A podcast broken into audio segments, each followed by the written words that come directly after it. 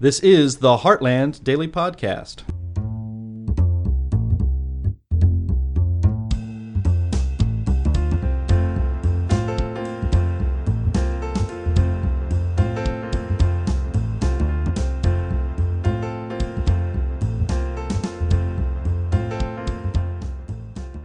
Hello, and welcome to the Heartland Institute's Daily Podcast. I'm Sterling Burnett, Director of the Arthur B. Robinson Center on Climate and Environmental Policy and Managing Editor of Environment and Climate News. I've known and been honored to work with Todd Myers, the Environmental Director of the Washington Policy Center, off and on for more than 20 years. During that time, I've come to respect his analyses, even if we don't always agree on conclusions. Todd has worked in government for conservation organizations and in the policy wonk world where we both reside now. And he's written a book, Time to Think Small, How Nimble Environmental Technologies Can Solve the Planet's Biggest Problems. That's what he's here to discuss today. Todd, thanks for being with us.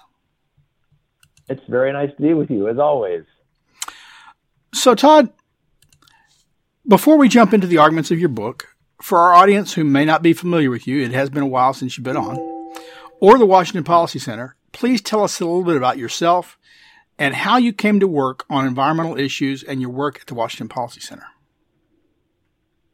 Yeah, it's sort of a circuitous uh, route. Uh, if you had told me when I got out of college that I would spend most of my career working on environmental issues, I would have told you you were crazy because all the people I knew who worked on environmental stuff in uh, college sort of looked weird and smelled bad. Um, I decided to run. Uh, I used to run political campaigns, and I ran a campaign in Washington State for a position called Commissioner of Public Lands that manages millions of acres of state-owned forest and agricultural land. Um, I hadn't worked in environmental policy prior to that in 2000, but we won the election, and so I went down to Olympia and worked for the Washington State Department of Natural Resources. And so I got to deal with issues like spotted owls, old growth, uh, unhealthy forests and forest fires, and after about a year of walking around um, forests with biologists and foresters and asking them questions, uh, I just thought it was fascinating because what I heard from them was very different than what I heard in the political arena. And 22 years later, here I am still working on it. Um, and I am the environmental director at the Washington Policy Center, which is a, a center right free market think tank. Um, and I and I have been doing the environmental work there since 2005. Yep. So, Todd, you talk in your book about Elinor Ostrom early in your book, and I've long been her. She's a Nobel Prize winning economist, uh, uh, and wrote about uh, communal organizations, communities, how they organize, how they um, get things accomplished, how they manage resources. But even before I received your book, when I first heard about it, I must say it was it reminded me both of E.F. Schumacher's "Small is Beautiful," uh, a study yeah. a study of economics as if people mattered, and I think that comes through in your book that people matter. And free market environmentalism sort of foundational thought that local people with local knowledge, in particular uh, people who own property and have property rights, uh, they often protect the environment the best. Did either of these uh, sources or ideas serve as an influence on the topic of your book and its arguments? Schumacher did not so much, although obviously, as you note, the, the title is very similar and there's a lot of that sort of theme in there.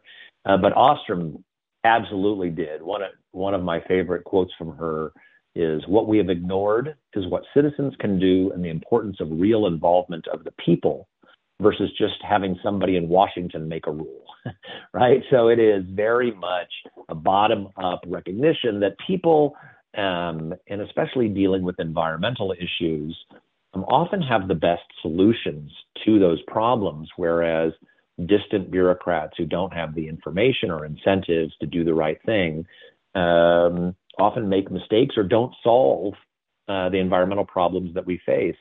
Um, and you see that again and again. The challenge uh, for her approach was that it was limited by um, the cost of collaboration. Right, it was hard to get enough people. You could solve local problems very effectively, and she has great stories about that um, in her book Governing the Commons.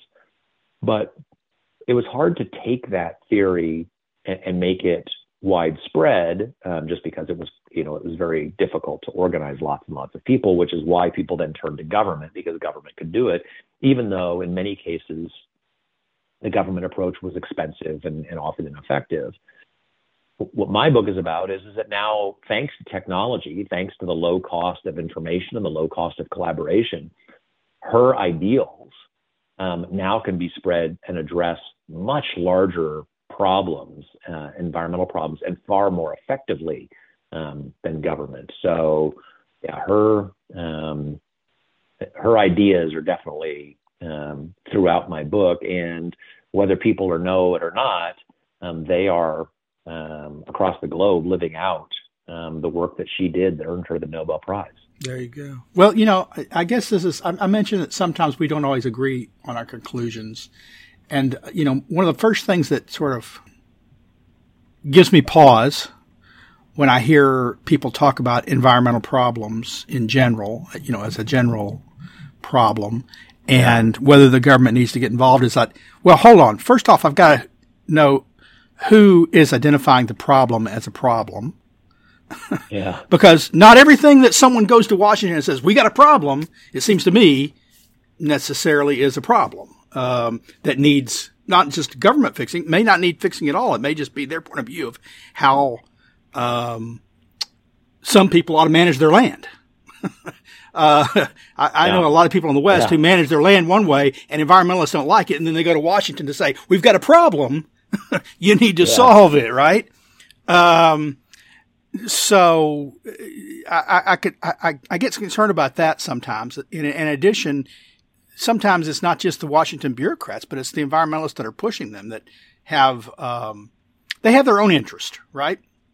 And um, I'm, I'm, wondering how uh, the local solutions, uh, when they clash with the um, the problems they've identified, when they clash with the uh, the people on the ground, you know, how that gets sorted out because you may be able to solve a problem that, that, that someone with the Sierra Club thinks is a problem, but that people on the ground in Montana or South Dakota may not think is much of a problem.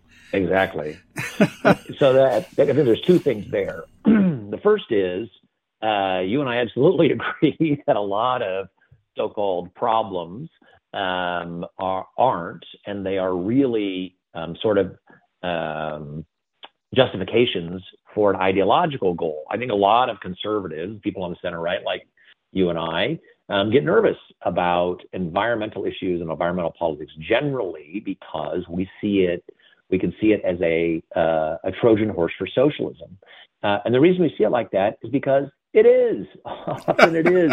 Uh, you know, yeah. there's a number of environmentalists who openly admit that, um, you know, that, that this is just, this is a reason that we need socialism.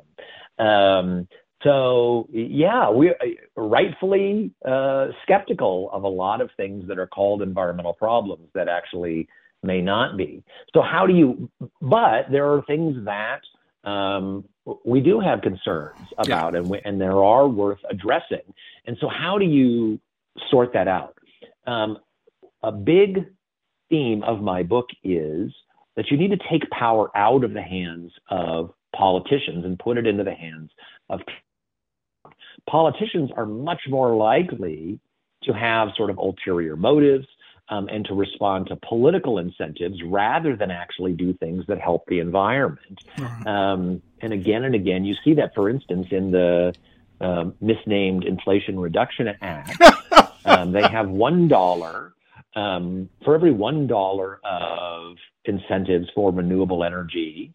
Um, they have five dollars uh, that goes to the project if you meet a number of sort of union contract and union rules. Um, so what's the incentive? So what are they trying to do there? It's like you know five dollars for special interest, one dollars for actual renewable energy. Um, so to your to your exact point, the you know the promoting renewable energy just becomes a vehicle to reward favored special interests. Yeah.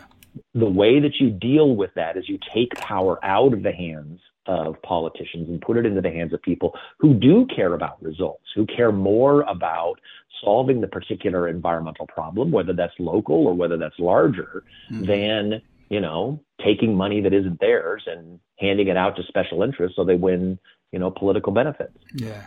So in in time to think small, Todd, you argue that modern technology, you know, you, you hinted at this earlier, enables individuals or relatively small groups to have a relatively rapid, outsized effect on environmental protection, as compared to big government solutions. So please explain and, and give a few examples that you discuss in your book.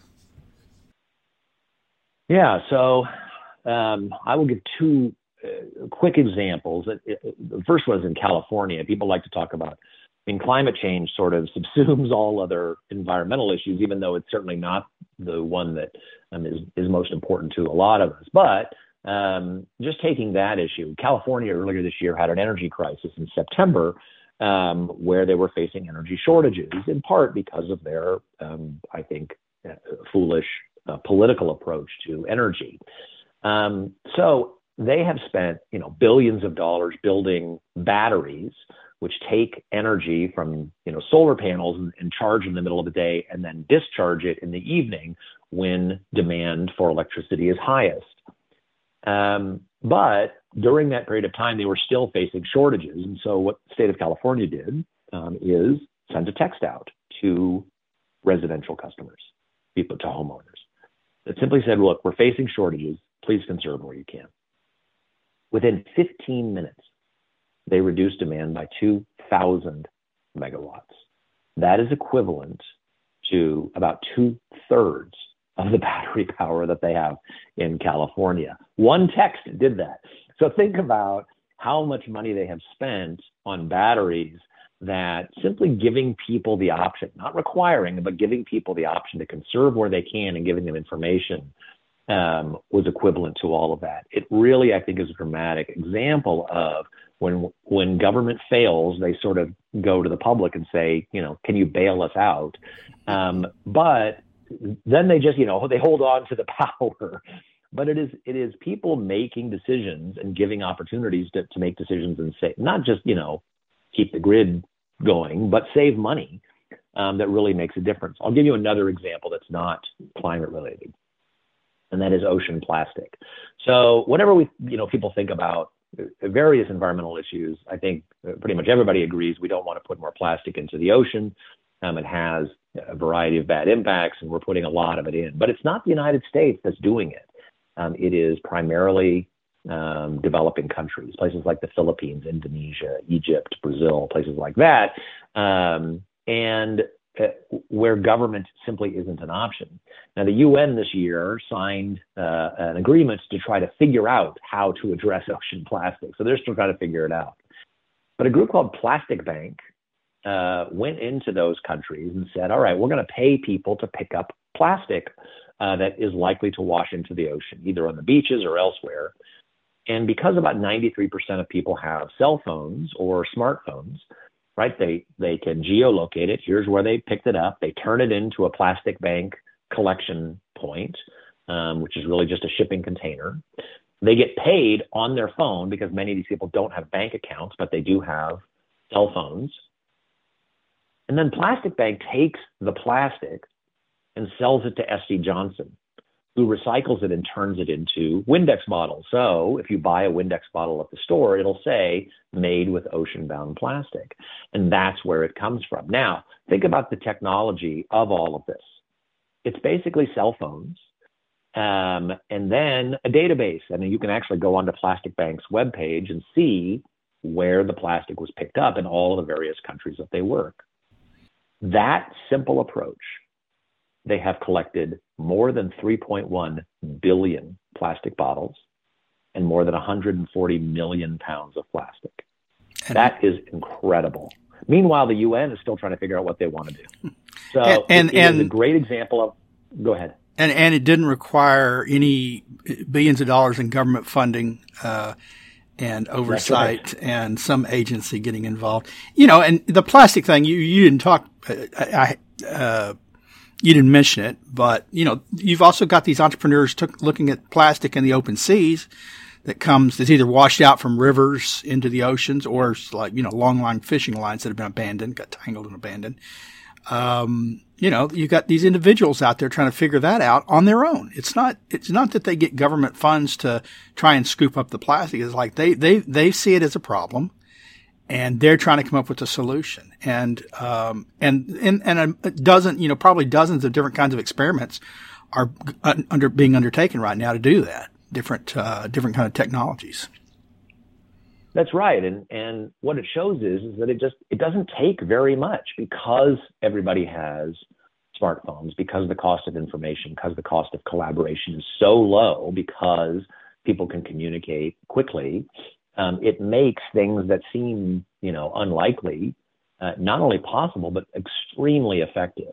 Mm-hmm. Um, so it's just it's it, everywhere you turn, you see these sort of small technology approaches making big impacts.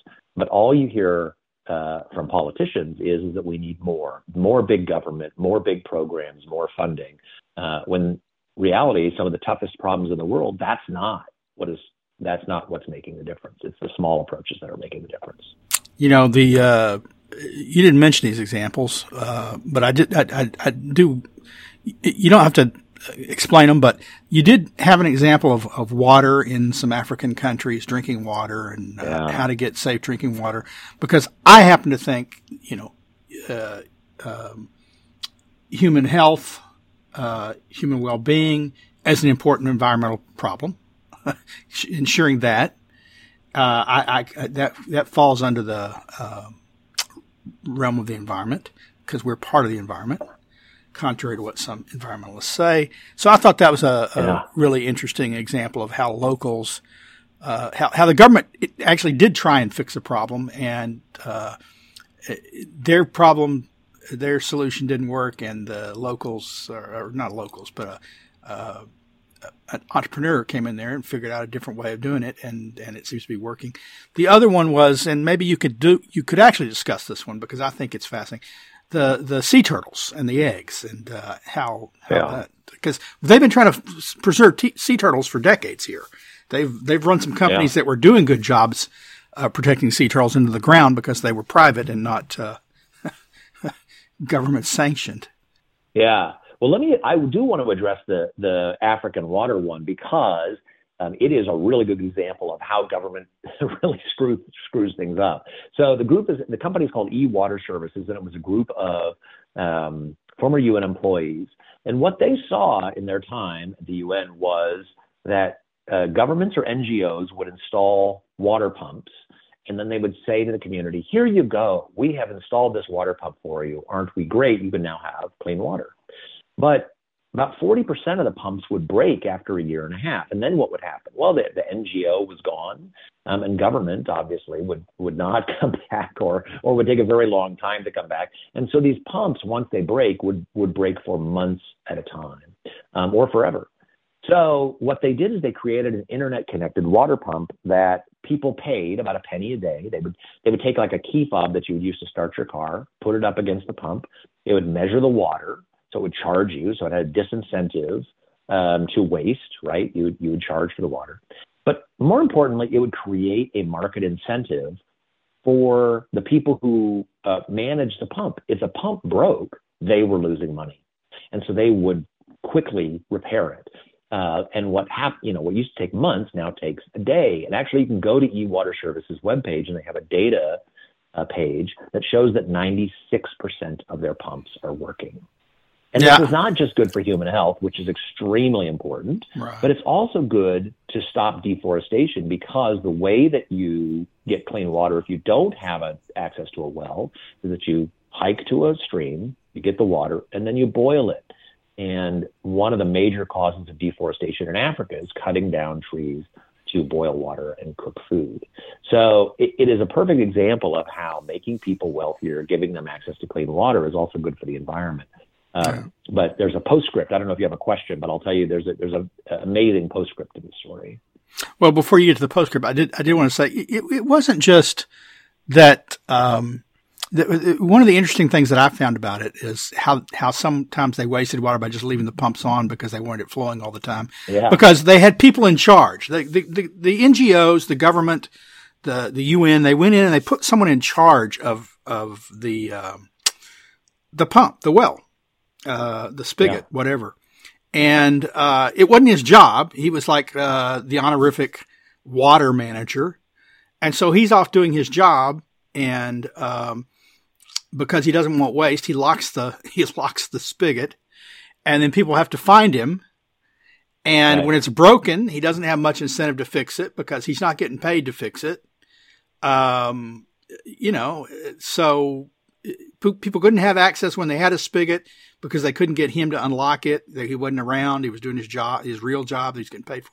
And on the other hand, uh, uh, when it gets broken, I guess I would suppose that it takes some of the pressure off of him. You know, it's like, uh, well, it's broken, so now I don't even have to worry about running back and unlocking this thing when people need to use it. Uh, uh. That's that's a weight off my mind. I've got a nice title and I don't have to do anything for it. So uh, yeah, all, I, just thought that was interesting. Are wrong. Yeah, yeah. All the all the incentives are wrong. They're not toward improving access or helping the environment or things like that. It is um, just you know sort of a showcase. And and as you say, if it's broken, well, you know, no headaches because oh, yeah. making money anyway. You said showcase. Um, I'll bet every time they had one of those openings, they had a press conference where the guy was here and yeah. they took they took pictures and appeared to local people. Oh, UN brings water to distant community, safe drinking water. Oh, aren't they heroes? Uh, I, I, bet it was a big uh, PR thing. Well, and that's exactly right. And that political incentive, the incentive to look good rather than actually make it work, is what is destroying eWater in one of the countries that they're in right now. And I oh, think uh, it is uh, Gabon, where um, the government is running for reelection. And so one of their promises is free water for everyone.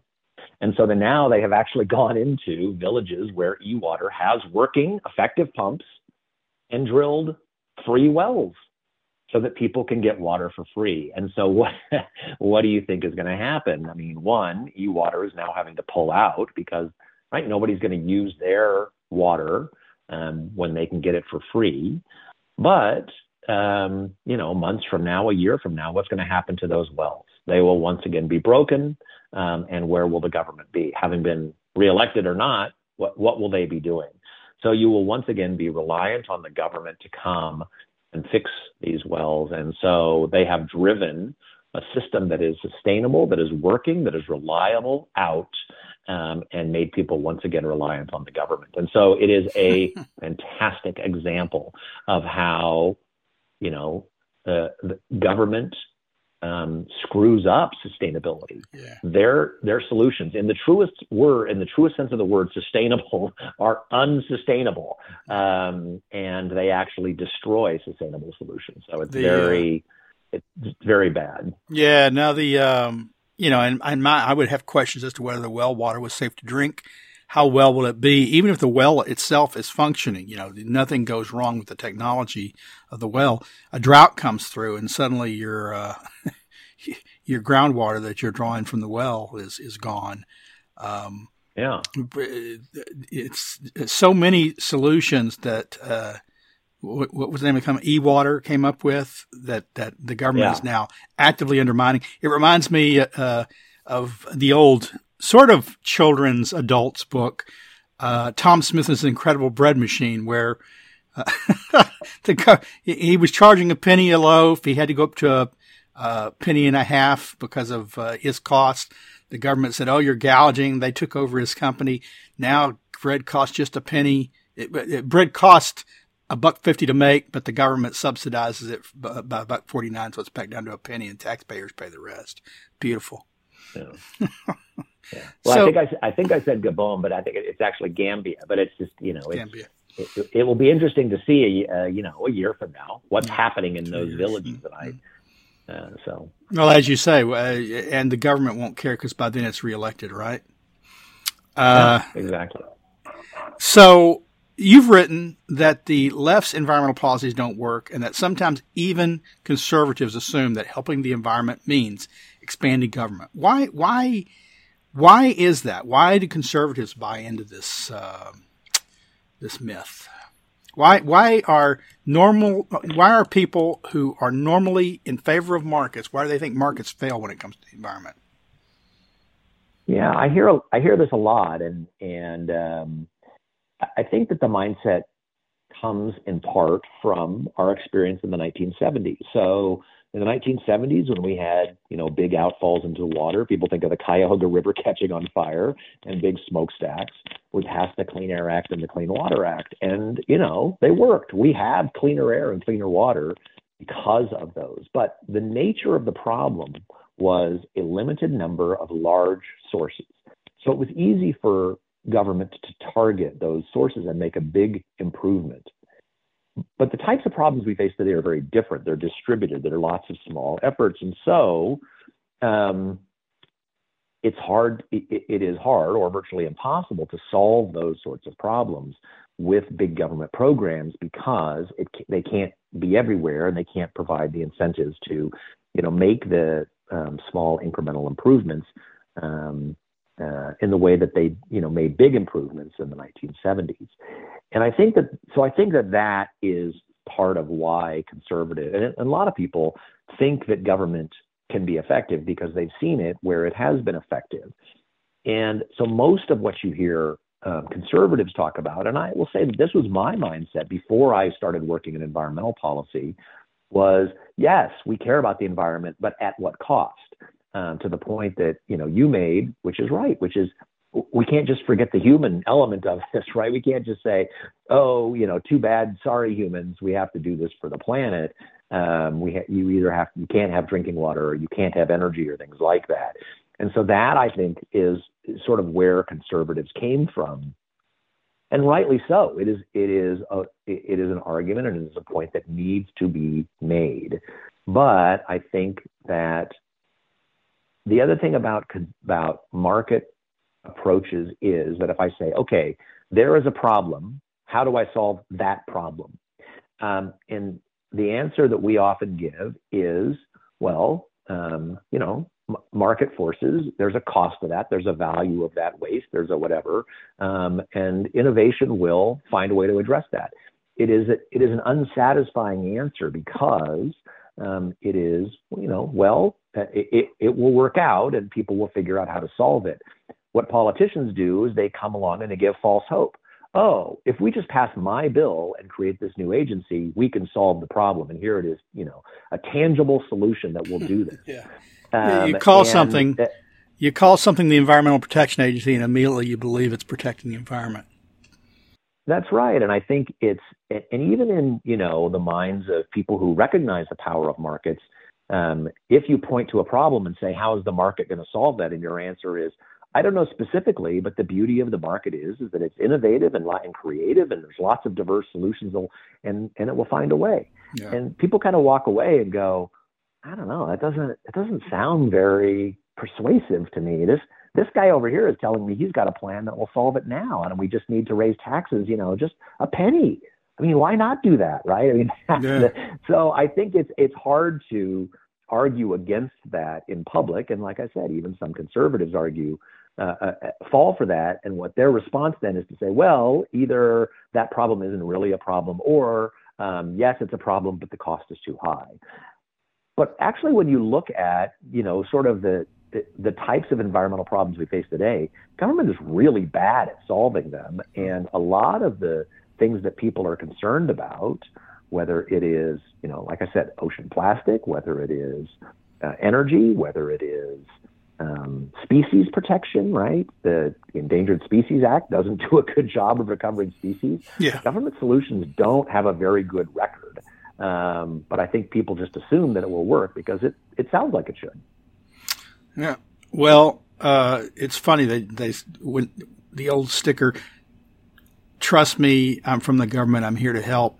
Conservatives cringe, right? right? Uh, and yet, when it comes to the environment, they often uh, they become country club Republicans and say, "Oh yeah, you got to have big government for that." Uh, a yeah, lot, of, it's a lot of them the same way on education. You know, they, they, they, they're less and less conceding it on education now. But uh, a lot of them ha- used to do the oh yeah we the public school we just got to put more money in public schools we'll get it solved, and uh, of course we got to have these these heavily funded public schools and I think a lot of some of them are, are backing off that now. But I want to say, um, I guess back then uh, maybe conservatives. First off, you got to remember it was a Republican that did that. Right? Reagan, I mean not Reagan, uh, Nixon. Um, right. But I think they were fooled even back then. You know, there were problems in the 70s and the late 60s, and they were largely a creation of government. Uh, you know, yeah. you go back in history and you find out that when we had a common law system, uh, companies didn't get to pour pollutants into lakes, rivers, and streams because someone could sue and block them, and the courts would say, nope, they got a property right to having their land un, you know, their cows not killed, their land not polluted, and so you factory have to stop.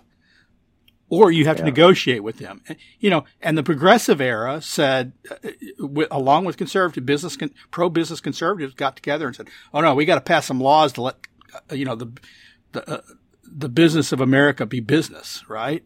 Um, and so we got the pollution in the rivers that we didn't have in the late 19th century and early 20th century before laws were passed allowing precisely that type of pollution when people, um, and, and, you know, then the pendulum swung the other way. You got too much pollution. And so the big government solution is not to go back to the property rights system, but uh, another big government solution to cause a pro- to solve a problem they created.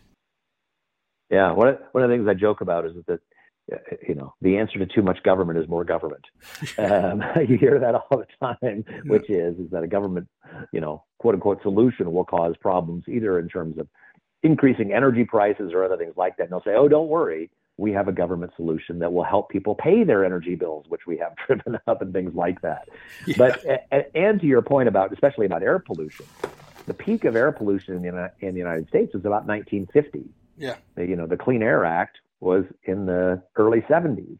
So, uh, you know, what happened between the 1950s and early 70s? Well, we don't see that because one of the things that the Clean Air Act did was it started rigorously taking data. So the data prior to 1970, um, we don't, you know, it's kind of sketchy. So you don't see the work that was done primarily by private sector because, you know, waste of resources is, is waste of money. And so, finding ways to be more energy efficient and producing less pollution and things like that is good for the bottom line. So a lot of that work was done between 1950 and 1970 that isn't apparent because the data collection just wasn't there. So we are sort of misled that only government solutions can solve these problems yeah. because the data showing the work that was done by the private sector um, is hard to come by. So, Todd, one theme of your book is that the only way to reduce the influence of politics and environmental policy is to empower people to do what government cannot. Please, please explain that a bit. So the best example of this.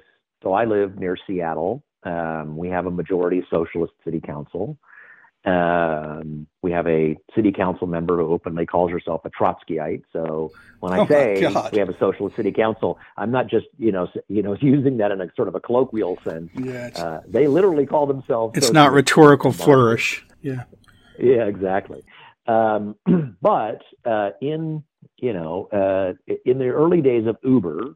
Um, they didn't like Uber because obviously they couldn't control it. And so they actually tried to put a cap on Uber trips, basically turn them into a taxi system, like the taxi medallion system. Mm-hmm. And so they passed a law um, saying, okay, Uber could only do you know this many drivers. Two weeks at their next city council meeting, there were so many Uber drivers and so many riders in the city council chambers that they immediately changed the rule. That they went back. Now, this is in Seattle. So that uh, was really a powerful lesson to me about that when you give people power, um, they don't want to give it back, even in places where the the dominant mindset is that you know you want more government, which which it certainly is in Seattle, um, and so that I think is how you know you can slowly start to change the mindset of where environmental solutions come from to go from a situation where it's just all government all the time where you empower people so that they are working on environmental solutions they are make they are having success um, and then when government tries to come in and change it um, they can say um, well no we we like this we want to be in charge. We don't like your you know top down approach. Uh, and it doesn't work all the time right? The, the example that i give uh, earlier about the eWater Services, about the government coming in and handing out free water. I think you know that'll that is uh, obviously taking power away from people, um, and they might be effective. But in other places, that's not the case. People want to keep power. Um, and so I think that that, if you want to change the mindset from a top-down big government mindset on the environment to a bottom-up approach, giving people more control, more power is a, is a great way to do that. And the beauty of that is that it appeals to people on the left. There are certainly a lot of ideological um, environmentalists um, for whom the environment is a subset of their ideology about socialism or something else. But there are a lot of environmentalists who truly care about environmental solutions. The foreword to my book was written by a woman who works for a group called Wild Labs, which is part of the World Wildlife Fund. But she is, you know, uh, helping pioneer a lot of these conservation technologies that put power in the hands of people, not government. And many of the stories that I uh, tell um, are from people on the left. Um, and so it, the nice thing about it is, is that there is uh, appeal across the political spectrum. And so, you know, it, it, uh, we always hear about, you know, college students and other people coming home and saying, oh, you know, conservatives don't care about the environment. We need more government. We need more government programs um, you know, one of the things that I hope my book can do is to be a tool for people on the center right to say, no, actually, the those programs don't work. And here are people who agree with you. Here are people on the center left who think that this is a better way. So, um, if we, you know, I, I think that that is the only way that we are going to address environmental problems in a way that doesn't just become uh, intentionally or unintentionally, um, you know, uh, an excuse for more socialism. Mm. And for more partisan uh, bickering and uh, yeah. you know just just battling and getting nothing done, right? Swinging back and forth with the next election cycle. Um, Todd, big picture. If you can make just one point, what's the most important single point you'd like our listeners to take away from our discussion of your book, Time to Think Small, and tell them at the end how to get a copy of it? Yeah, I think the biggest point is is that your your uh, analogy to education, I think, is very apt because conservatives obviously cared about education and they obviously care about the environment. Look at the map. Look at a map. Look at where the red parts of the country are look at where the blue parts. The red parts is where the nature is. Conservatives surround themselves with nature, the environment, natural resources. Um, and they don't, you know, it is frustrating to them to be told by people who live in cities uh, where we have paved over nature uh, that they don't care about the environment. But well, they, indeed, indeed, conservation, the word conservation at its root has conserve, and they're both from the same root, right? That's exactly right. And so I think the main point of my book is to is to encourage conservatives to to have the courage of their convictions um, they care about the environment and they know that local approaches where you empower people through market forces are more effective. Um, and what my book is, it gives lots of examples of how that is true. And so, what I want people on the center right to do is rather than say, I would like to help the environment, but it costs too much, or that's not really an environmental problem, to say instead, you know what, I care about the environment and my stuff works. Your stuff is about you know, politics, about rewarding um, the special interests. It's not about actually solving the problems. And so that I hope is my the main takeaway is to have conservatives get to a point now, you know, it didn't used to be that they were confident on, you know, education in schools. Um, now they are. They say, we see that public schools don't work and that there's a better way. Mm-hmm. And I want this to say the same thing for the environment we see that government solutions for the environment don't work. There is a better way, and here's what it is. Yeah. And how do they get a copy of the book? Uh, you can get it at uh, uh, hopefully your local bookstore, um, but certainly on Amazon. Uh, Time to Think Small How Nimble Environmental Technologies Can Solve the Planet's Biggest Problem. Great. Todd, it's always good to talk with you, and I want to thank you on behalf of myself and our listeners. Yeah, it's been it's been too long. Hopefully, we do it again soon. Agreed. Listeners, thanks for checking in on us today. Please check Heartland's website as we've track and follow the work of Todd Myers and the rest of the team at the Washington Policy Center, and as we track the progress of environmental and energy laws and regulations that affect you. In addition, please consider attending Heartland's forthcoming 15th International Conference on Climate Change at the Hilton Lake Buena Vista in Orlando, Florida on Thursday, February 23rd through Saturday, February 25th. You can get Heartland's early bird rate for a few days more by registering before December 31st. The conference with will have panels and presentations from many of the world's top climate and energy experts discussing the latest climate science and wrong-headed energy and environmental policy solutions that have been proposed that the world's governments seem determined to impose on us. Uh, also, if you're not already receiving these podcasts daily on your favorite device, go to iTunes and subscribe. And when you have the time, please rate our podcast on iTunes so you can help us expand the reach of free market ideas. Thanks. Take care. Bye.